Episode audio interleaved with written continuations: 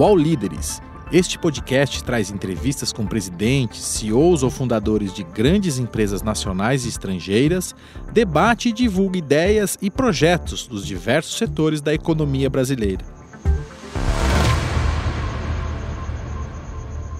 CEO da GSK, José Carlos Felder.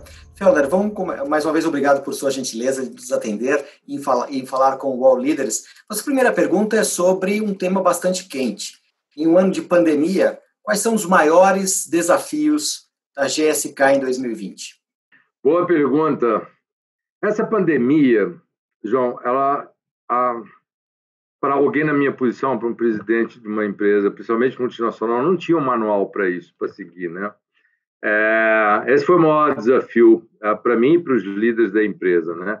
A gente foi sendo surpreendido dia a dia com uma dinâmica que nunca foi vista, né? Não, não recentemente. Ah, então, a gente tinha três focos, né? não nessa ordem de importância, mas três focos. É, a, a, primeira decisão que a gente, que, que eu tomei junto com, os, com, com o grupo, é, com os diretores foi proteger os funcionários, né? Então, proteger as nossas pessoas o máximo possível. Então, logo, bem no início de março, 100% foram para casa. É, a gente deixou aqui só a, a, o essencial na área de produção e de logística, com todos os cuidados possíveis, não medimos investimento nisso. É, nós estávamos razoavelmente bem preparados, porque ah, numa indústria farmacêutica ah, como a nossa, com os controles de qualidade que tem, a sepsia é, na área de produção de logística é levada a, a, a um limite bastante alto. Então, essa, esse, essa, toda essa, cultura de evitar contaminação viral, bacteriana, etc., como todas já estava, na verdade, não precisamos de grandes alterações no, no, no ambiente para proteger os funcionários que trabalhavam, porque isso já, já existe, a gente não pode deixar contaminar né, nenhum dos nossos produtos durante a fabricação. Né? Então, ok, uh, outro desafio foi, uh, além de proteger os funcionários, foi atenção ao nosso plano de emergência, que a gente chama de BCP, o Business Continuity Plan. As atividades principais da companhia não poderiam parar, uh, mesmo com 100% em casa no dia seguinte e não pararam, e depois eu te explico por que não pararam. Então, tudo operou. O que é essencial? Essencial, principalmente na área de saúde, numa crise de saúde, nós temos vacinas, temos medicamentos, é, então é crítico que, embora quase em, colapsando, as, por exemplo, as linhas aéreas de abastecimento do Brasil para as nossas vacinas e tal, então nós tivemos que contratar charters especiais para não faltar aqui mesmo dentro várias várias iniciativas foram colocadas porque a continuidade da, da, do funcionamento da GSK é, representava não deixar faltar nenhum produto, medicamento ou vacina no mercado, né? É, a outra coisa é atividade, como pagar fornecedores, como pagar os funcionários, então, essas operações do dia a dia críticas não poderiam parar, né? As operações de segurança, etc, etc, de produção. Ah, e o terceiro, terceiro objetivo, além disso, era colaborar com a sociedade. Como nós poderíamos colaborar?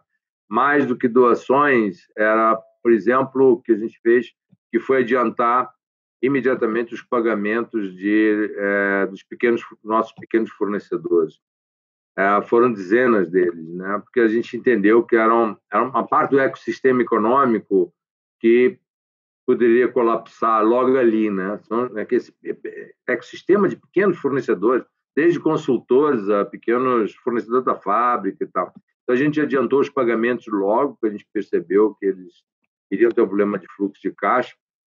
E também dentro disso, pensando uh, muito antes das doações, a gente primeiro tem que pensar em casa, né? Então a gente não fez nenhuma demissão, não colocamos ninguém em férias compulsórias, não reduzimos jornada de trabalho, uh, enfim, até até agora está tudo como estava os investimentos.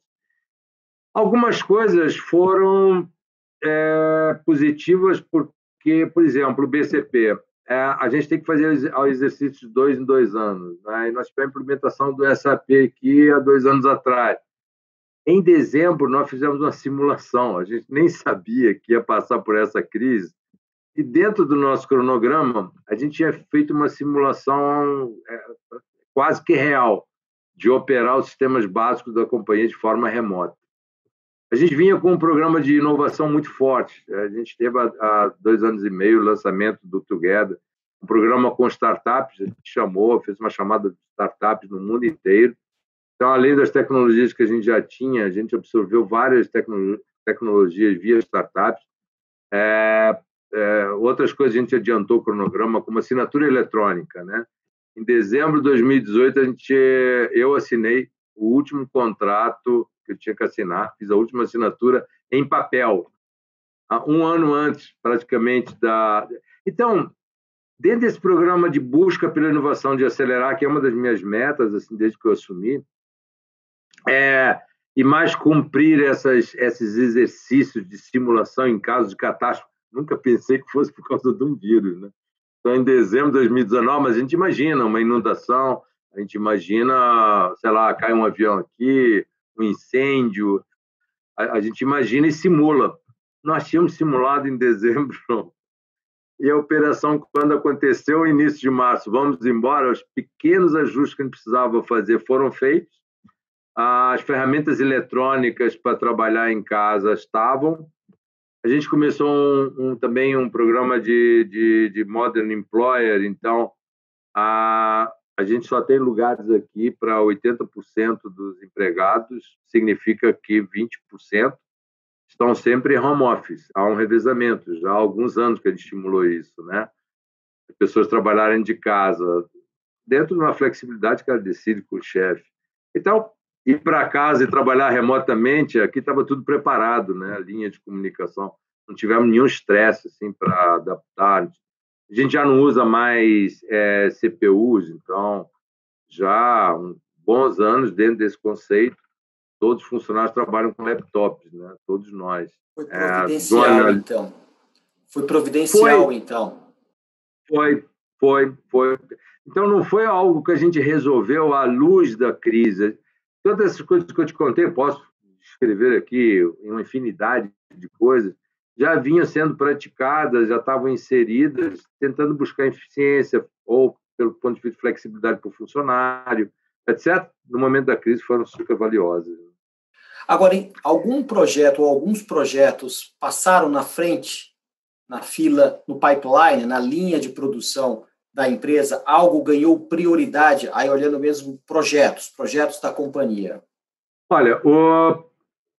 a primeira definição foi nós não vamos reduzir os investimentos programados no Brasil. Desde 2018, que anualmente a gente tem feito investimentos e tem ah, crescido o negócio.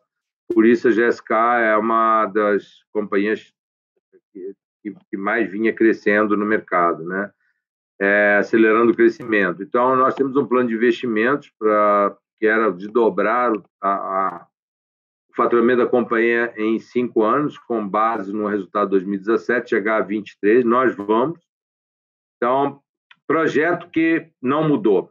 Ah, criar a unidade de oncologia esse ano. Então, no meio do, do, da crise do coronavírus, a gente fez duas coisas. A gente admitiu mais pessoas especialistas em oncologia, médicos especialistas, etc., parte regulatória, é, é, comercial. Seguimos montando a, a, essa empresa. As pessoas até hoje trabalham na companhia, ainda a gente não se conhece fisicamente, foram contratadas remotamente, digitalmente. Essa semana, é, conheci pessoalmente a diretora dessa unidade de negócio de oncologia. Já está há um mês e meio na companhia. Veio aqui com controles e tal, mas veio aqui. É, então, esse projeto não mudou. A outra coisa, tivemos um lançamento, nós temos a liderança na área respiratória, né? há 50 anos que a gente tem essa linha aqui, a GSK está no Brasil há 112. É, e a gente tinha um, um lançamento mundial para ser feito aqui no Brasil, fizemos dentro do cronograma, tudo digital, remoto, com, a, a, a com os médicos, as sociedades médicas, é, enfim, Então, foram projetos importantes que a gente não adiou e a gente se adaptou para lançar e está com sucesso.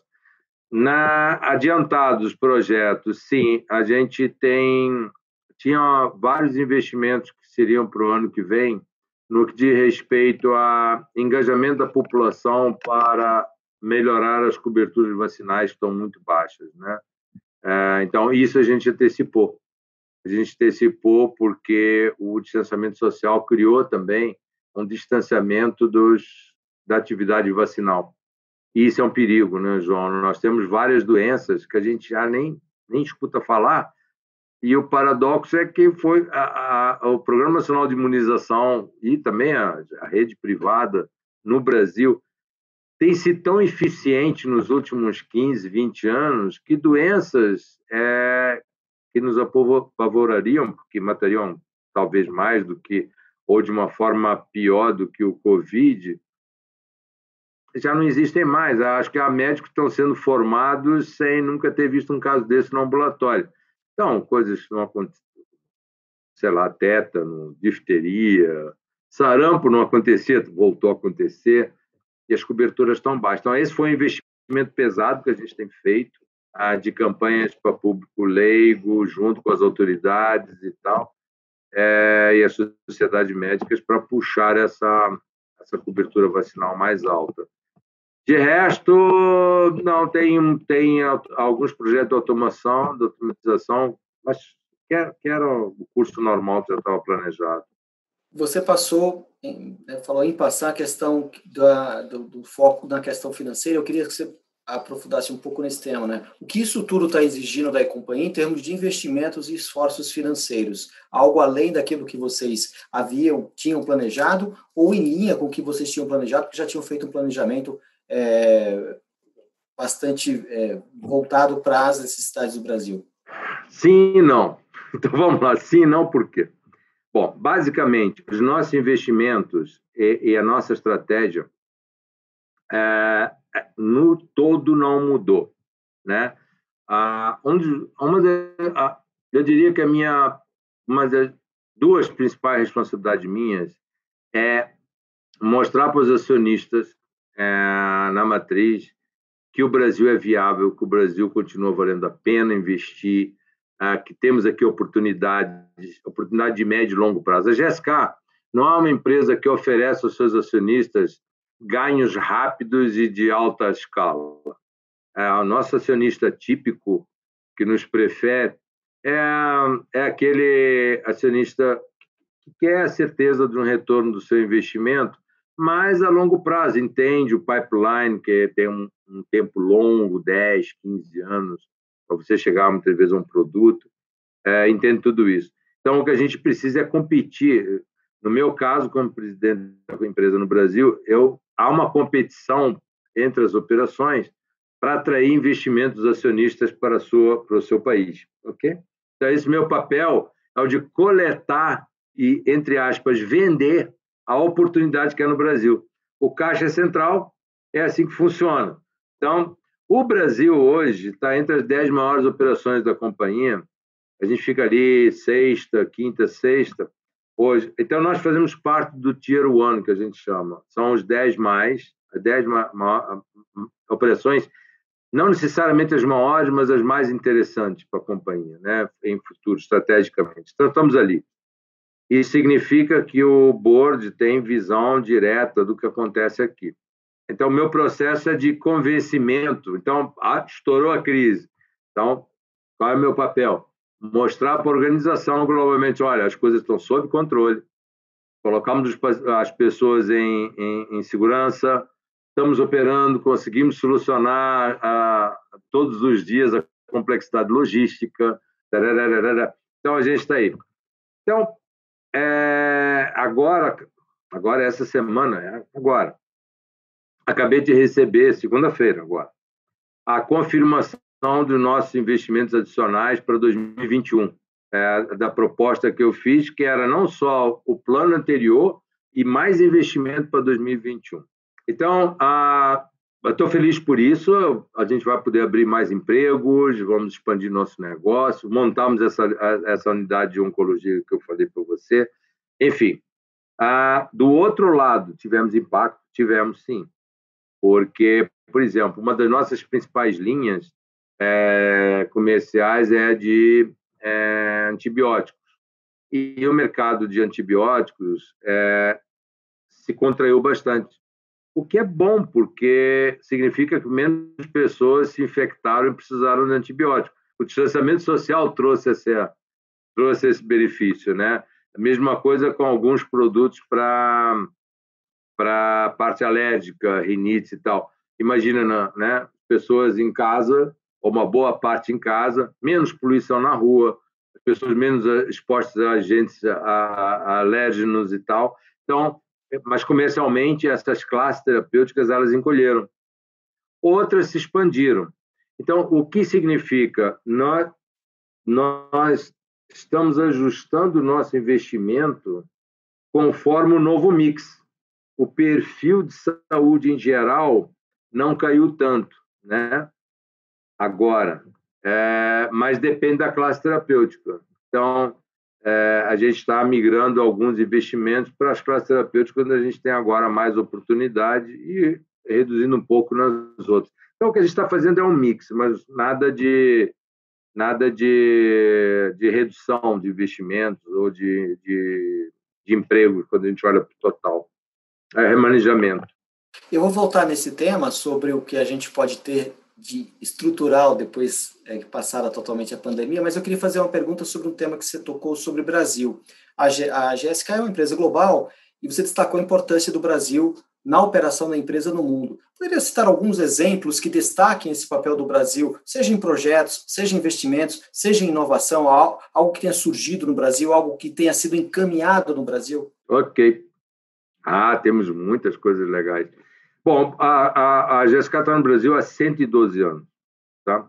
Então, a primeira definição é: estamos aqui há 112 e, por, e vamos continuar mais um século aqui, com certeza. Então, a gente já tem raízes aqui, temos no Rio de Janeiro. É, a GSK já entendeu a cultura brasileira. Você imagina que em 112 anos, essa famada, famosa volatilidade econômica ela já foi absolutamente compreendida. A GSK opera em cerca de, sei lá, 160 países, é uma coisa assim. Então, uma das características da GSK, e, e por isso eu estou aqui há 40 anos, né? porque normalmente pergunto, pô, 40 anos na mesma empresa, mas tem sido muito divertido, João, tem sido para mim uma Disneylândia, aqui tem todos os brinquedos, porque a flexibilidade é tanta na GSK, a capacidade de se reinventar e lidar com a situação, eu tenho estado, não foi por falta de ofertas, é por ter se divertido mesmo aqui, esse tempo, né? Então, nem pareceram, há três, quatro, cinco anos acontece sempre alguma coisa diferente. Então, dito isso, a, GSK é uma companhia, nesse aspecto, fantástica, porque, embora ela seja britânica, ela é absolutamente flexível, ela opera em qualquer regime político, em qualquer regime econômico, a volatilidade está ok, a gente só precisa ser bom numa coisa, né? como executivo da GSK, conseguir predizer com uma relativa acuracidade o que vai acontecer, mesmo que o cenário mude todo mês. Está ok. A gente só não, só, só não pode é ficar à mercê da, das mudanças. Isso é o que se exige no executivo da GSK, um mínimo de, uh, de previsibilidade e controle da situação e não deixar simplesmente ir com a maré.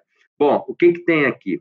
Vamos lá, vacinas. vou te dar um exemplo. É, a, a GSK Brasil é, é a operação número dois em termos de vacinas no mundo e com potencial para frente também é número dois. E vacinas é uma grande parte do nosso negócio. Aqui no Brasil está é, cerca de acho que 40% do nosso do nosso negócio está com vacinas. Dois terços é, das vacinas distribuídas no Brasil é, tem como origem a GSK. Né? Nós temos acordos de aliança estratégica, transferência de tecnologia ah, e co-desenvolvimento. Então, nós temos alguns projetos de desenvolvimento local de vacinas, que vão ser únicas. Então, vou dar um exemplo. É, temos uma com Butantan, a gente trabalha com Butantan, com a FUNED. A Fiocruz tem sido a mais nosso parceiro mais antigo, desde 85, a Polio, aquela polio do Zé Gotinha e tal, isso tudo veio de uma parceria com a, com a Fiocruz, da GSK, e continua.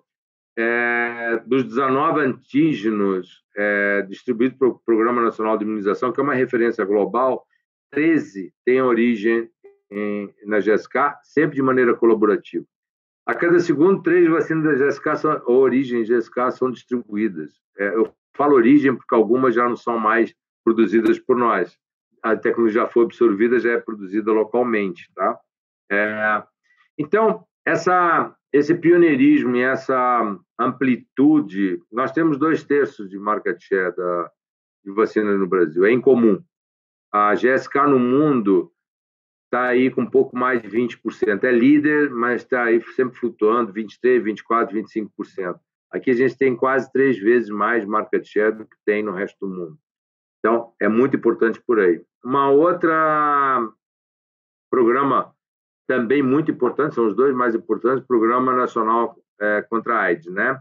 São mais de 700 mil pessoas sendo tratadas com medicamentos contra a AIDS e a gente tem mais de 40% de market share hoje. Devemos fechar o ano com 50%, ou seja, 50%, mais de 350 mil pessoas em tratamento com AIDS utilizam um, um produto da GSK Vive, que é um dos líderes em tecnologia, um dos mais inovadores, e que a gente fez também uma aliança estratégica esse ano com a Farmanguinhos da Fiocruz para produzir e desenvolver.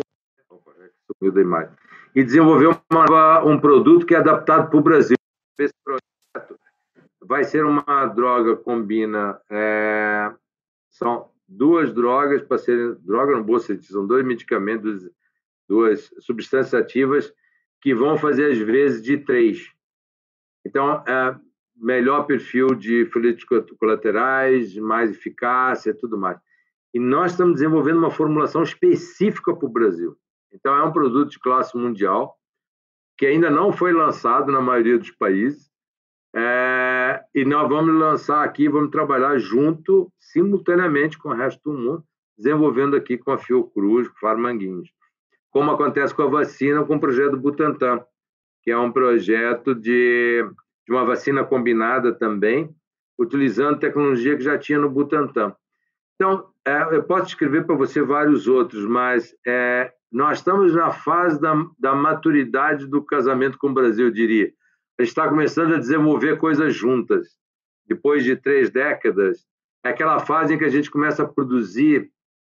Porque é muito legal esse negócio da aliança estratégica, que não é só transferência de tecnologia, né? Para a gente transferir tecnologia, que é basicamente transferir conhecimento, o ecossistema acadêmico tem que estar pronto. O ecossistema industrial tem que estar pronto. Você passa a exigir equipamentos, você passa a exigir conhecimentos que para poder absorver isso e transformar isso em algo palpável, né? Então há todo queria... um trabalho de sim, sim, pode falar. Eu queria aproveitar isso para ter uma pergunta que era exatamente nessa linha, né? O que o Brasil tem então de especial ou de diferente é, que o faz ser um protagonista ou um dos protagonistas nesses projetos, por exemplo, nesse caso que você falou sobre desenvolvimento, que o Brasil vai ter uma, uma solução desenvolvida diferente, específica para o Brasil. É, o que fazem? E aí você falou sobre o ecossistema. O que mais é o ecossistema? O que mais? Principalmente foi uma decisão de Estado, não foi uma decisão de governo, tomada. Vamos falar de vacinas e de HIV. Na década de 70, e depois com HIV, na década de 80, houve uma decisão de Estado que está aí até hoje, que foi considerar a, imunização da população um fator de soberania, um fator de segurança nacional. Por quê? A gente está vendo agora. É, no caso de um surto é, bacteriano viral, a população brasileira é tão grande que é impossível você ir comprar vacinas no momento de um surto que pode virar uma epidemia, que pode virar uma pandemia, como é o caso. Você está vendo? Não se consegue comprar vacina. Não adianta ter dinheiro. Simplesmente, uma vacina leva anos para se desenvolver, para você certificar, etc. Então, aquela decisão naquele momento que foi tomada foi: temos que ter produção nacional de vacina. para garantir que a gente não dependa de ir para o mercado externo, para é, leilões, para aquela loucura toda. Então, foi nessa que. Então, essa decisão foi em 70, e foi meados de 70, ainda na, na, na ditadura. Foi tomada junto com. Historicamente, ela foi tomada junto com a decisão, por exemplo, do, da vigilância, do sistema de radares de vigilância de fronteiras, que, enfim, que a gente criou sindactas, essas coisas. Foi a época da. É, da enfim, desses, desses povos da tecnologia foi, eu acho que também da, da questão aeronáutica, que depois nos trouxe esse orgulho que até a Embraer, etc. Então, foram decisões de Estado daquela época, né? e que, independente dos governos, é, da, da, da orientação política dos governos que a gente teve, se manteve aí. Então, na década de 80, aquele boom do, do problema da AIDS, população grande nossa, né, com altos níveis de contaminação, então, também o Programa Nacional de, de AIDS foi criado como um programa estratégico para o Brasil e, junto, o estímulo à produção nacional, à industrialização local. Então, é nessa que a GSK entrou. Naquela época, o modelo qual era? A gente fornecer, fornecer para os países, para os mercados públicos, as demandas de programas públicos, via licitações, via leilões internacionais, ou via organizações tipo Organização Pan-Americana, ou via a Organização Mundial da Saúde. Então, a gente entra nesses leilões é, enormes e, e, e, entrega por aí. É, então, nós fomos a primeira indústria multinacional, e eu tenho muito orgulho disso, e ainda na década de 80 a gente entendeu, o Brasil tem população, tem uma decisão de Estado estratégica para isso. Ora, nada melhor do que nós nos aliarmos aí nesse projeto. Por quê? Qual é o racional por trás? É, João, você trabalhar com base em licitações mundiais para um país com alta população é economicamente muito difícil. Porque você ganha uma licitação dessas e aí você tem que entregar em curto prazo alto volume. Significa que você trabalha com hora extra, você faz compras emergenciais de matéria-prima, tudo sai mais caro. E você tem que competir pelo preço mais baixo. Então, simplificando a história, num país grande como o Brasil, como cliente, é muito melhor fazer uma aliança estratégica, em que, é, e no Brasil isso é permitido, você faz uma aliança para a produção local, você transfere o conhecimento e a produção ensina como fazer, mais ou menos, simplificamente, a, a, o seu parceiro se desenvolve tecnologicamente, academicamente também, e a gente passa a usar a nossa capacidade industrial para atender outros países, para atender outra demanda. Isso só é possível com uma empresa como a GSK, que tem um portfólio enorme. Nós temos mais de 30 vacinas no nosso portfólio e temos 15 ainda em desenvolvimento, fora de Covid, né, que estão aí, temos seis, sete parcerias. É, na área de HIV também, nós temos um portfólio enorme. Por que, que eu digo que isso é viável assim? Porque você transfere a tecnologia, o seu parceiro passa a ficar independente, então você não vende mais nada, mas aí você tem outra tecnologia chegando e assim é, você vai, vai caminhando, renovando essas alianças. Então, nós temos várias alianças aqui no Brasil. E a, tua, a, a sua pergunta sobre a parte do ecossistema. Nesse processo, você transfere tecnologia industrial, mas, na verdade, você precisa do ambiente acadêmico. E, normalmente, esses é, os nossos parceiros, como Butantan, como FUNED, como a Fiocruz, é, eles estão intimamente ligados às universidades federais. E aí você tem uma fertilização cruzada de conhecimento que vai elevando a plataforma de conhecimento acadêmico a, a um nível em que é possível aprender. Ah, você não consegue. É, é, como tentar fazer faculdade sem ter feito o segundo grau, entendeu? Não, é, não, não, dá. Então, mas esse é um processo que leva anos, né? Isso leva anos. A mesma coisa com o ambiente de produção, porque você tem que ter fornecedores lo locais capazes de. E esses fornecedores locais, tecnológicos, acabam também sendo fertilizados de forma cruzada nesse processo, que não é um processo rápido leva 10 anos, leva às vezes mais.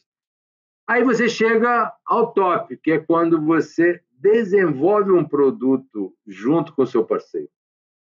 Né? Então, estão os dois em igualdade de, de, de, de condições acadêmicas, tecnologicamente falando, e as contribuições, então, começam a ser cruzadas. Né? A gente aprende um pouco aqui para ali e, juntos com conhecimento, faz um produto novo. E temos pesquisa básica, que a gente está com, com a FAPESP, principal, é o principal parceiro, é, que é uma, e Butantan, que é uma, é, pesquisando é, a, a, a, nossos os elementos mais básicos da nossa fauna para ver se através do, de, de, do veneno de insetos, de cobras, que, que, que, que moléculas podem funcionar, por exemplo, como anti-inflamatórios no nosso sistema, é, etc., para desenvolvermos juntos. Então, é o Trust in Science, é, temos anualmente a gente valida vários, é, junto com a FAPESP e Butantan, a gente tem uma unidade lá, e conjunta, e a gente valida projetos de cientistas brasileiros que acreditam que isso ou aquilo pode dar certo, a gente faz um investimento de alguns milhões aí, e junto com a FAPESP. Então, isso vai levar anos para ver no que, que dá, mas é, pode dar alguma coisa muito legal para o Brasil, porque o projeto será brasileiro. Né? O All Líderes volta já. Você quer conhecer os investimentos mais seguros e rentáveis para o seu dinheiro? O UOL Economia Mais Investimentos é o novo serviço de informações financeiras que te ajuda nisso. Com a credibilidade do conteúdo UOL, nossa equipe traz dicas em vídeo diariamente. Você também tira dúvidas sobre investimentos ao vivo, fica sabendo das melhores carteiras recomendadas e lê artigos de especialistas. Acesse agora mesmo UOL Economia Mais Investimentos. Olhando mais para frente, o que, o que deve ficar, o que pode ficar de estrutural em termos de demanda ou de oferta na indústria farmacêutica após a pandemia? É uma boa, uma boa pergunta. Eu acho que o que vai ficar de estrutural, é, olhando de forma macro, é a, a saúde como um todo, né? E a indústria farmacêutica, eu acho que nós podemos, é, vamos estruturalmente termos uma imagem melhor, porque é claro que no meio dessa solução são, são soluções que a, a, grande parte vem da ou terapêuticas ou de prevenção virão é, da indústria farmacêutica. Eu acho que a gente tem uma oportunidade aí de, de ao trabalhar com dignidade, com muito respeito pela crise, e, e, e certamente a gente vai trabalhar sem tentar nos aproveitar dessa situação como, como indústria eu acho que é uma grande oportunidade para que a gente tenha uma, uma, uma imagem de é, ainda melhor de, de, cooperação no momento desse de crise, mesmo sendo multinacionais, né? É, eu acho que o que vai ficar de estrutural é que a população como um todo é, vai ter uma consciência melhor de que se não cuidar da saúde estará muito mais vulnerável, muito mais fragilizado, né? Todos nós temos visto que. Nós temos visto aquele que é hipertenso, que é obeso, que é diabético, isso foi muito falado, né? É muito mais vulnerável. Então, eu acho que vai ser legal isso, porque nós, como uma indústria de saúde, voltada para a saúde, mais as autoridades, mais a mídia, mais a própria população, que começou a prestar atenção mais a esses pontos. Então, acho que todos, todos é, vão estar a, com a saúde melhor cuidada nos próximos anos. Nós vamos levantar a barra.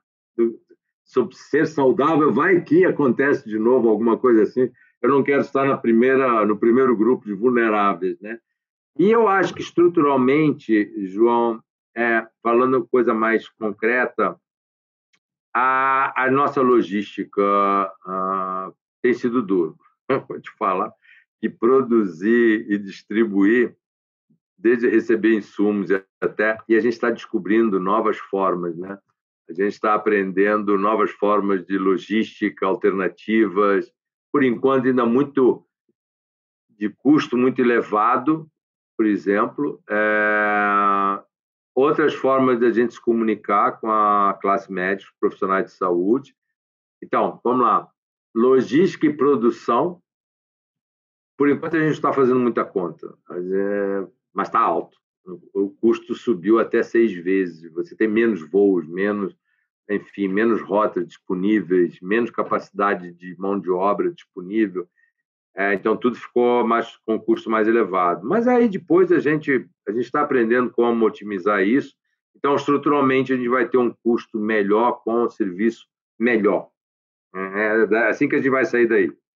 É, e, e sob outro sob outro ponto é como a gente se relaciona com as entidades é, das sociedades médicas, por exemplo, é, com os médicos. A gente está conseguindo fazer, participar de congressos, simpósios é, de ciência e tudo mais de maneira virtual. É, jamais ninguém precisa pegar um avião médico para ir se atualizar cientificamente a um simpósio científico. Não precisa mais aquele crachá, não precisa do hotel, não precisa viajar, não precisa sair do seu consultório, dizer para os pacientes: olha, volta daqui uma semana porque eu tenho que ir a um, a um congresso, não sei aonde, fora do Brasil, dentro do Brasil. O médico precisa disso para se atualizar, tomar melhor decisão, né, mais atualizada. Então, não, hoje está correndo de forma virtual. E falar com a sociedade também, assim, né? Estamos aqui nós conversando aqui, né? E de repente até muito mais fácil, e de repente até mais mais fácil ah, do que se a gente tivesse que ter aqui a presença física aqui, né? A imagem está sendo Verdade. gerada aí, não é? Então, Verdade. eu acho que estruturalmente é isso. A gente vai conseguir operar num outro modelo mais eficiente é, e, e, e, e, nos comunicarmos, enfim, com as duas, com a sociedade médica, eu vou pegar esse gancho da logística para falar de um. E aí, e aí vai ser a oportunidade de você falar um pouco sobre você também, como é que você se inspira. Chegou para mim a história, se não for essa história, deve ser parecida, que é a história de quando você estava em Trancoso, na década de 80, 90, ninguém na praia viu um carrinho de, de picolé, e você achou que o picolé estaria em forma de suco. Mas não estava, estava perfeito, e aí você foi investigar o que aconteceu e viu que ali havia uma logística que a própria Kibon, né, na época, utilizava, e vocês copiaram. Conta, um pouco, conta essa história e me fala também de que forma vocês buscam inspiração para a inovação, seja com seus funcionários, com os colaboradores, é, com os seus fornecedores. Como é que vocês buscam inspiração? Mas começa contando essa história. Não, essa é uma história, é, já, já ela, ela meio que viralizou, então, em outras entrevistas, perguntado bastante. Mas tem outras histórias, se você preferir. Não, a, que, a questão, a questão assim, particularmente, né? É, a, a, indústria farmacêutica, em geral, é extremamente inovadora, extremamente inovadora, até o momento em que registra o produto. Então, a inovação, até chegar a desenvolver um produto terapêutico ou prevenção, é extremamente inovadora. Mas, como operação, principalmente comercial, é extremamente conservadora. Né? De forma geral, nós operamos algumas décadas atrás de outras indústrias. Né? Então, a gente registra o produto super super inovador de novo, mas aí a forma como a gente a gente transporta, como a gente distribui, como a gente comercializa, é, enfim, sistemas internos e tal. É muito, é muito lenta, muito complexa, muito devagar, sabe? Contaminados por essa coisa que a gente não pode correr risco, estamos lidando com a saúde, com a vida também e tal com a credibilidade do médico escolhe um medicamento nosso, a gente não pode falhar né, na qualidade e tal. E isso acabou transpirando bastante para o resto da organização. Que, a gente tem que ser ágil, tem que ser ágil. Então, é, aí é uma profissão de fé minha, de estar sempre perguntando se não há outra maneira e sempre olhando para fora da indústria farmacêutica. Então, por exemplo, dos nossos diretores, dois terços não são da indústria farmacêutica. Ao contrário, eu estimulo a Gabriela, que é a nossa diretora de comunicações, ela veio da área de é, petróleo. Então, tirando a, a parte de medicina, a parte de alguns comerciais especialistas, cara, o resto eu faço força para a gente ter pessoas é, de outras indústrias, para a gente olhar para fora, para para aprender coisas novas. Então, isso tem sido assim na minha carreira há 20 anos. Né? Conta uma história diferente da do, do sorvete, então, para que a gente. que, que sirva para ilustrar essa busca pela inovação também fora do, do, que seria o core business da empresa. Tá bom, tá bom. Ah, pô, vamos lá. Tem, tem, tem uma. Tem uma. Bom, mas essa foi isso. Foi o olhar para fora e falar, pô, a gente com problema para validar nossa cadeia fria e o nosso fornecedor tradicional da área farmacêutica sempre dizendo não é possível, não é possível, não é possível. E eu dizendo, pô, mas tem que entregar a nossa vacina em 48 horas, como não é possível? Em qualquer lugar do Brasil, pô. Sorvete entrega lá em Trancoso e tudo direitinho, como é que ele não consegue? Cara, aí o pessoal de compras aqui de logística, eu já cheguei já agitado, falei, ah, olha só, Cara, para de procurar fornecedor especializado em indústria farmacêutica. Pô, vamos procurar especializados em cadeia fria. Seja ela qual for. Pô, a gente tem que garantir a integridade da nossa vacina, porque é muito sensível à, temperatura. E, cara, e se é possível acontecer isso lá em Trancoso, não é possível que eu não consiga chegar em São Paulo. Então, o paradigma foi mudado. E tem o nome de projeto Picolé, de Rota Picolé até hoje. Isso tem 20 anos, João. Isso foi 2001, 2002. Tem esse nome, por quê? Qual foi a inversão de paradigma? E aqui eu, eu, eu conto rápido e passo para outra inovação. A gente sempre acreditou, durante décadas, que transportar vacina, se você tem alguma coisa sensível à temperatura, é melhor que seja rápido e de avião. E lá em cima é frio e tal, e é rápido. Hum, é melhor do que mandar de caminhão, né? Daqui para São Paulo. Melhor ir de avião do que de caminhão. Pois bem, a gente descobriu que não, era pior. Que a gente, quando começou a, a entrar dentro da caixa preta, que virou uma caixa de Pandora, de tantas surpresas, tantos achados, começou a sair um monte de monstro ali de dentro, a gente viu que a gente perdia muito, porque muita vacina perdia a integridade, porque, por exemplo, aquela caixa de alumínio que vai no porta-bagagem do avião, muitas vezes ficava ali, o voo era rápido, na ponte era 45 minutos, mas muitas vezes ficava ali no pátio do Santos Dumont, a 70 graus de temperatura, ficar estressando todo o sistema termostável para entrar no avião por 45 minutos. Quando saía lá do outro lado de São Paulo, tome de, de, de, de... Então ele entrava e ficava no avião ali quase congelado, né? um estresse danado para a gente conseguir conservar a temperatura, para estabilizar. Então, isopor, sob isopores, aquelas coisas de gelo, não sei o quê. Mas quando entrava no avião, a temperatura ali no, no compartimento de carga é muito baixa. Então, aquele, aquilo que a gente tentava proteger do calor sofria ali. O que a gente aprendeu com o picolé? Ou aprendeu que não vamos para São Paulo, em Belo Horizonte, de avião. É a pior solução. Qual é melhor? A gente coloca as vacinas dentro de um caminhão frigorífico, a gente regula o caminhão para a temperatura tem que ser, e não importa se ele vai levar 12 horas na estrada daqui para São Paulo. Ele está absolutamente estabilizado. Em vez de botar a vacina dentro de uma caixa de isopor, a gente bota numa caixa de papelão toda furada para passar a temperatura. Entende? E, e, e, podemos até deixar as, as, caixas de vacina mais afastadas para ver corredores de, é, de refrigeração. Então, a gente descobriu que mandar de caminhão para São Paulo durante a noite viajando e tal, num caminhão estabilizado, é muito melhor do que aquela complexidade de pegar avião. Então, foi isso.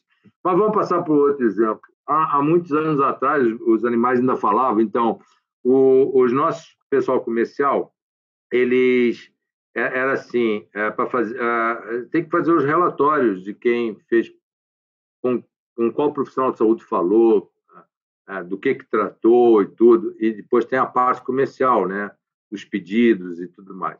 Naquela época, em pouco mais de 90, é, toda a indústria farmacêutica usava é, cartão perfurado. Então, a, a informação vinha, vinha de fora, é, por fax, por não sei o quê, dos nossos representantes, eram centenas deles. Chegava na companhia, existia um monte de gente digitando aquilo, às vezes digitava com erro, então saíam pedidos com quantidades erradas, porque o cara interpretava o número errado, ou os relatórios eram. Mas tinha gente digitando para sair lá um cartão perfurado que ia para o antigo CPD e as leitoras liam, cara, levava dois dias. E aí, nós tivemos as primeiras companhias de, de telefonia celular chegando no Brasil. Entre elas a antiga, que hoje é claro, tive até, mas não importa, nós tínhamos várias. E só havia voz naquela época, não havia transmissão de dados. Mas alguém, eu não sou técnico, aquela curiosidade, e aquilo me incomodava, aquele negócio de, de papel, aí sai cartão perfurado, que aí caía no, no estrado ali que sempre estava molhado, porque é muito frio, né, condensava. Eu achava que não é possível, né, com a, com a, já o mundo bem mais modernizado em outras coisas, e a gente ainda ali, né, digitando coisa, informação sensível dessa maneira. E aí, perguntando para um para outro, eu descobri que já havia, fora da indústria, porque os fornecedores da indústria farmacêutica falavam, não, não tem não, é isso mesmo. A gente consegue uma máquina menor, a gente consegue um não sei o quê, processador. Eu falava, cara, não é isso, deve ter um outro mundo fora desse mundo. E aí, fofocando por aí, estou sempre procurando, né? Estou sempre procurando o que, que tem fora, né?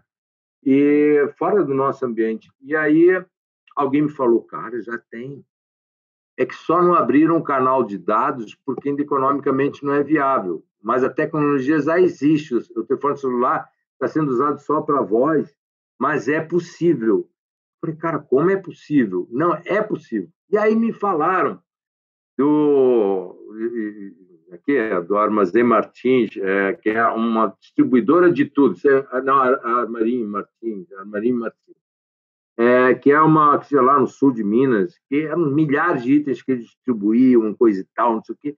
E alguém me contou a história assim, eles têm até um canal de satélite alugado e o pessoal dele, eles faturam remoto. Cara, nós estamos falando disso, João, na década de 90, não tinha esse negócio. Eles conseguem processar não sei quantas notas de crédito, milhares. Os caras mandam um pedido por dado, por telefonia celular, que ele consegue. Eu falei, ah, cara, tem que ir lá conhecer esse negócio. Aí peguei a, a gerente que tinha na época de tecnologia. É, eu lembro que eu cheguei na sala dela e falei, ah, Luciane, avião amanhã, já, já tirei sua passagem, vai, não vamos junto lá, vamos, vamos embora lá nesse tal de, lá em Uberlândia, Uberaba, que é, já não lembro mais, mas ele está lá, existe ainda. Falei, não, vamos lá que eu quero, quero aí pedir para ser recebido por um dos sócios e tal. Foi super simpático, porque não éramos concorrentes, né? É, eles distribuíam desde, desde coisa para marinha, agulha linha, até computador, laptop, geladeira, milhares de itens. E cheguei lá, o cara da tecnologia falou: não, isso é simples, já tem essa tecnologia. Pra, só é caro. É, mas a gente alugou um, um canal de satélite, testamos, que nós temos 3 mil caminhões distribuindo no Brasil, cada um tem uma impressora, a gente comanda daqui, o cara emite a nota lá no lugar, a gente não sei o que lá, o pedido chega, não sei quanto. João, eu estava na Disneylandia, eu falei, eu quero isso, eu quero isso. Pô, como é que faz? E aí o cara de lá falou: ah, você tem que procurar a empresa de telefonia celular. Eles têm a tecnologia. O problema é a viabilidade econômica. Então eu procurei na época a ATL. A gente fez o primeiro grupo, foi uma primeira indústria na década de 90 a operar tudo isso remotamente. Era muito gozado, porque nosso representante teve que ter carregar o telefone normal numa pasta, e tinha uma placa que era placa de dados, que não fazia parte do, do telefone, sabe? Então foi uma parceria. Então o que a gente ofereceu à, à ATL na época foi, ok, somos uma empresa grande, vamos nos, vamos nos beneficiar mutuamente. Você aprende como fazer isso no dia a dia em grande escala, valida custos e tal, e a gente tem essa tecnologia e vamos andar. E foi muito rápido, foi em poucos meses estava operando. Assim, agora era gozado, porque era a época do modem, não sei se você viveu isso, aquela caixinha preta. Então, o representante pedia licença na farmácia, na clínica, no hospital, no consultório, e desplugava o telefone do, do, do, do, do cliente ou do médico, dá licença aí, plugava aqui para poder descarregar, porque na época a, a memória não tinha tanta memória, então ele tinha que descarregar frequentemente, senão era impossível né, de acumular mais dados. Mas aquilo tudo foi uma grande farra. Né? E aí, o que, que veio de evolução é, também, atrás disso, não esperado? Um dia, a companhia telefônica chegou para nós aqui, nós tínhamos dezenas de linhas fixas de telefonia, fixo mesmo. E essa companhia chegou e falou assim: olha só, vamos expandir nossa parceria, vai virar tudo celular. E, João, tudo virou celular. Era, era, parecia que era linha fixa, mas não era. Vários números trabalhando junto. E aqui a Glaxo acabou, a gente não tem, há anos que a gente não tem. Sabe aquele telefone de ramal? Não tem, anos, anos que não tem, que não existe.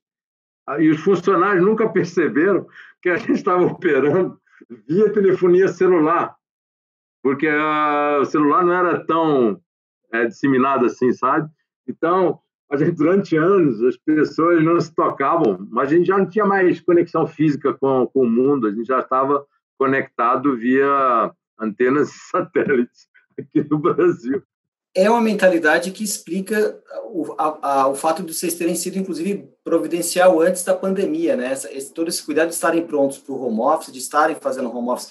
E aí eu vou, eu vou puxar essa experiência para que você falasse um pouquinho de você e de você para o que você considera o profissional que, que tem encaixe com a empresa, com a filosofia, com os princípios da empresa, que é o que o fez, é, conta um pouquinho da sua história, na como é que você chegou na GSK e como que você evoluiu na GSK, para que a gente tire daí quais foram as suas características e atributos que fizeram é, esse encaixe tão perfeito na empresa.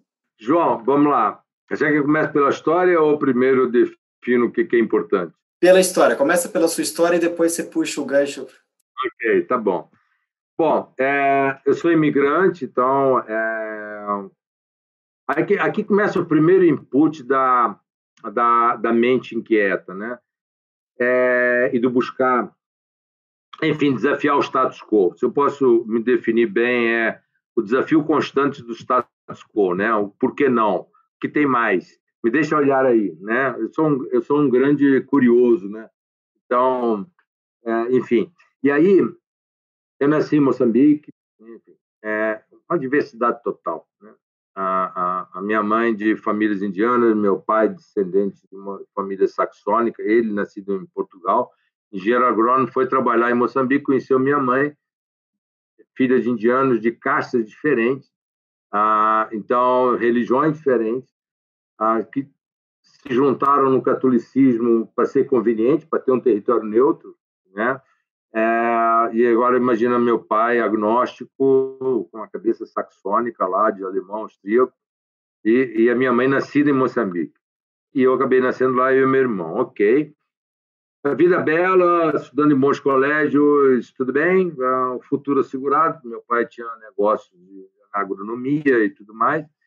É, eu falei, ok, vou me formar em agronomia, dar continuidade no negócio da família. Meu pai trabalhava muito, falei, ele vai se aposentar, vai para a capital de Moçambique, levar uma vida boa e vai ficar comigo, com meu irmão, a responsabilidade de tocar os negócios. Então, era isso, estava desenhado. Revolução, é, fim, guerra civil, a família perdeu tudo, porque naquele momento do comunismo ali, é, tudo é do povo, então, para lá. E Vinha um refugiado e tal, amparado pelas Nações Unidas, eu escolhi o Brasil porque meu avô era apaixonado pelo Brasil, então eu, é, eu cresci com a assinatura da revista do Zé Carioca, meu avô fazia para mim, e ouvindo Tomara que Chova três dias sem parar, porque meu avô era dono de uma farmácia, mas era um ativista, era um anarquista convicto e ativista. E ele fazia de tudo para no meio da savana, a gente tinha muito problema de seca, como aqui no Nordeste, então, ele fazia passeatas semanais para pressionar o governo a construir uma barragem. E a música que e sempre lavagem cerebral era tomara que chova três dias sem parar, sabe? É. Então, essas marchinhas de carnaval do, do, do, Brasil, Zé Carioca, a revista Cruzeiro, que ele assinava, então eu lembro das fotos, ficar impressionado com as fotos da caída do, da queda do, do Paulo de Fronten aqui no Rio e tal, eu lembro desse choque. Enfim, acabou tudo, escolhi o Brasil, Rio de Janeiro, clima parecido, a cultura, é, enfim, tudo muito parecido, que Moçambique é, é, bastante parecido com a cultura no Brasil. É dentro do canal de Moçambique, é, então a Rota das Índias é uma população diversa, tem católicos, tem muçulmanos, eu fui criado no meio de tudo isso, né? Tem vários tipos de, de, de, de nativos negros, de, de genética diferente, então tem mais altos, mais fortes, mais magros, todos os tons. Tem paquistaneses, tem indianos, tem chineses que ficam por ali, porque é uma rota comercial das Índias, né? Muito antes do Vasco da Gama. Então, rolou uma diversidade ali de religiões, de etnias, de tudo, e está tudo bem. E, e, e, ninguém ninguém acha que o outro está errado, porque até um católico e um muçulmano juntos, está tudo certo eu brincava na mesquita, era educado na, na Igreja Católica. Você imagina isso, colégio católico. É, enfim, Brasil é muito semelhante, né? Então fiquei muito à vontade, vim para o Rio. Então tá, tá na base essa coisa do, do a, o diferente é muito atraente para mim, né? Tudo que é diferente é muito atraente. Tudo que é diferente do, do que está estabelecido é muito atraente. Fico muito à vontade nisso aí. Vem para cá, posto de gasolina onde eu trabalhei, é uma história longa, mas enfim, é, como refugiado, tendo que começar a vida aos 19, e tinham representantes do farmacêutico lavavam um carro lá nesse posto, na Tijuca, é, todo sábado. E era eu que ia pegar, aí ficava no botequim ali, na esquina do coisa, sábado, ali, ficava ali, fofocando, rindo, tomando sua cerveja. E eu ia tomando conta de lavar os carros, trazia a chave, voltava com a chave, recebia o pagamento. E era muito jovem, e eles foram sabendo da minha história, e acabei que eu virei um mascote deles. E eles, então, alguns deles se, se agruparam e passaram a me, a me levar para treinar como ser um representante da indústria farmacêutica. É, eles se dividiu essa tarefa entre eles e aí fui trabalhar numa empresa multinacional que não admitia pessoas sem experiência, mas era uma empresa muito boa, do grupo da Johnson Johnson. Trabalhar lá como representante e foi o primeiro caso do novato sem experiência lá, né? É, enfim, mas fui preparado por essa turma muito legal. Enfim, daí fui para outra companhia, várias experiências e fui contratado para o que seria essa empresa hoje, que foi resultado de muitas fusões, fui contratado como representante aqui para lançar um produto, e depois foi líder de mercado. Ah, não vou falar a marca, está aí até hoje, líder, são 30 anos, porque ah, não posso falar de marca comercial para ambiente leigo, mas é um antibiótico que está aí, que é a líder de mercado, um dos líderes de mercado. E aí, enfim, foi toda a carreira como é, na área comercial, depois fui montar a unidade de negócio de vacinas no final da década. Comecei a preparar eu já era diretor comercial com essa responsabilidade também da administração de vendas, logística, tudo mais. Tudo isso era dentro do meu inteligência de dados, pesquisa de mercado. Tudo isso era dentro do meu escopo como diretor comercial na década de 90. E aí começamos a lançar várias vacinas ali na segunda metade. Eu fui me apaixonando pela prevenção, João. É, pô, a vibe é muito melhor você falar em manter as pessoas saudáveis do que tentar mitigar o impacto de uma doença ou tentar curar, né? Pô, é outra coisa, né? Muito mais legal você falar de vacina, prevenir, prevenir ninguém ficar doente, pô, é muito legal. É mais difícil de convencer, né? Mas faz legal. Mas faz mais sentido. montar a unidade faz mais sentido. Sempre a prevenção é sempre melhor. E é, é a melhor solução depois da água potável, né? A melhor intervenção de saúde. A gente aqui no Brasil teve sucesso, reduzimos 77% mortalidade infantil em 20 anos. É uma conquista. Nenhum outro país conseguiu isso. É, enfim, e a unidade de vacina e essas alianças estratégicas, sempre de maneira inovadora, esse é um modelo que não tinha em outro lugar, é, é, feito com agente externo, sempre se fazia entre nós, nossas fábricas. Então, a carreira foi essa, ir lá naquele mundo que é fora do mundo tradicional da farmácia, do que vende em farmácia, aí é, foi o mundo do HIV, depois de produtos hospitalares também, né? É, para doenças graves, intervenções sérias para UTIs e tal. Era uma outra unidade, depois oncologia, e sempre desenhando coisas novas, em, em, saindo do, do papel em branco, experiência que a GSK não tinha. Então, e, foi ficando assim. Então, fui arrumando soluções. Aqui tem várias soluções que foram tomadas. Daí veio essa, esse push para que a organização olhasse para fora. Aos nossos empregados, nossos gestores, até três anos atrás, eu fui parte disso, extremamente conservadores. A, a resposta sempre é: se era novo, mais ou menos que nem aquela história do macaco na, buscando a banana tomando jato de água fria, sabe? Era, funcionava assim já ouviu essa história, né? né? Ah, já. Então, é assim que a organização funcionava. Quem, quem tentasse inovar aqui, cara, cara tomava banho de água fria, gelada, na hora. era derrubado da escada com. Então, não estou querendo comparar, nos comparar com o macaco, não, mas é, é só a, a, a simbologia do exercício. Ah, só que essas unidades que eu, que eu, que eu tinha dirigido foram tendo muito sucesso comercial interno. Então, quando eu assumi como presidente, propus que, gente, vamos olhar para fora, vamos procurar soluções que tragam mais comodidade para nós como empregados. Pô, a gente tem que deixar o robô, a tecnologia fazer o trabalho repetitivo. Vamos, vamos preservar nossos neurônios para aquelas coisas em que a intelectualidade humana vai, vai encontrar valor. Uh, e não ficar aí, sabe, em planilha de Excel, não sei o. Pô. E assim foi. Então, por exemplo, nossos pontos de atendimento para os mais de 800 funcionários externos que a gente tem, que precisavam no ponto de contato. Então, já foi. Temos a Jéssica, é uma robô super simpática, ruiva. Jéssica, porque é de GSK, né? É uma figura, a gente arrumou uma figura para ela, ela tem corpo, tem voz, tem rosto, ela faz, e ela responde a todos os nossos funcionários, agora também internos exemplo, o cara que tem uma dúvida sobre plano de saúde, liga, a Jéssica é super simpática, tem uma voz fantástica, cara, super carinhosa, atenciosa, e, ó, mais de 90% das perguntas são feitas, ela responde bem. Vai. E esse passou, a ser, esse passou a ser o perfil que vocês procuram hoje? Para eu Sim. não tomar mais que o seu tempo aqui. É, esse é o perfil que vocês Sim. procuram hoje? É, o, o perfil que a gente procura é é, é, ele é apoiado em, em, em dois pilares. Para aquilo que é uma boa governança, vamos falar de valores, de ética, de aderência à, à lei, de, de, de boas práticas, de qualidade. Tem que ser um velho daquele conservador, sabe? Caxia. Ok. Saiu do assunto que é a boa governança, valores aplicados no dia a dia e tal, a qualidade. Saiu daí, é a gente quer um adolescente aqui que tente. Aqui é, é, é proibido não tentar. Se tentar e falhar, tem duas regras aqui na companhia, tá? Isso é muito legal.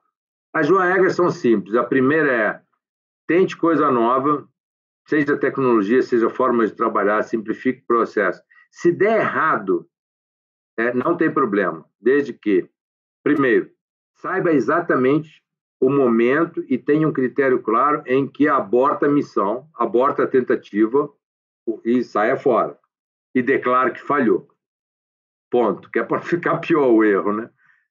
Regra número dois: quais foram os aprendizados do fracasso ou do sucesso desse negócio?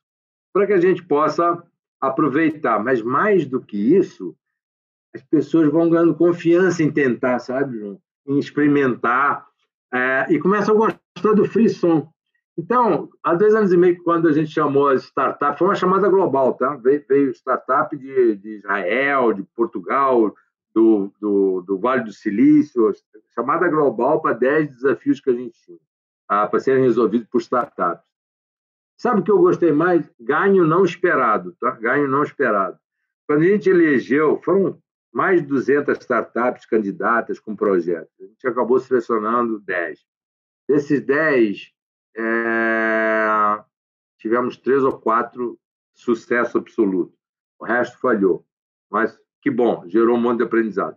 Mas sabe qual foi o maior ganho, mesmo nos sete que falharam? Você imagina três, quatro indivíduos de uma startup em que tudo pode, por isso eles estão naquela startup, não conhecem limite para nada, né? Só o limite da, do, do, do da grana para o pro projeto. Vivendo e convivendo intimamente com o nosso funcionário aqui. E perguntando o tempo todo por que não pode, por que não pode. E o nosso, tentando jogar aquela água da experiência, no, água fria no cara da startup. O cara da startup, quando ele decidiu montar uma startup, ele já apertou esse botão há muito tempo. Eu sou um cara livre e vou realizar um, sabe, uma visão. Esse debate que tinha nas primeiras duas, três semanas foi tão legal que as nossas pessoas é, começaram a descobrir o prazer da o prazer de andar no território desconhecido e falhar sem consequências sérias e aí dizer ok isso foi a grana do cassino aí perdemos. Pronto ok. Mas está dentro do, do esquema. E as soluções outras vieram evoluindo. Aí teve filhote da o projeto em si falhou, mas deixou aprendizado e deixou ramificações. Então, hoje, é, eu vou, vou dizer para você, João, a gente passou muito bem, estamos passando muito bem pela crise do Covid. Muito bem. Claro que eu e os diretores, a gente se desesperou, porque não tinha manual, como eu falei, né? Todo dia eram decisões inéditas, é, leituras novas, mas a organização respondeu tão bem, João. Olha, nada parou, tudo funcionou, tudo estava pronto, as pessoas lidaram com o novo disso super bem, cara, super bem, super bem.